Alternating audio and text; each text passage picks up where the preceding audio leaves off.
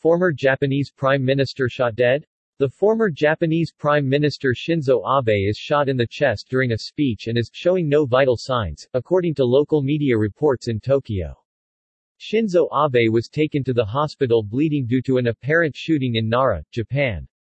Bystanders rushed to help former Japanese Prime Minister Shinzo Abe after he was shot on Friday in Tokyo. According to tweets, a suspect was arrested. Nara is the capital of Japan's Nara Prefecture, in south-central Honshu.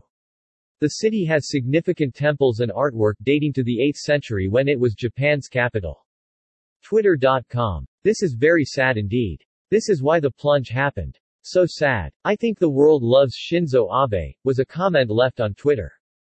The former prime minister is a supporter of the tourism industry and in 2020 organized a multi-billion dollar campaign aimed at reviving domestic tourism. Tokyo was excluded due to a record number of new COVID-19 cases.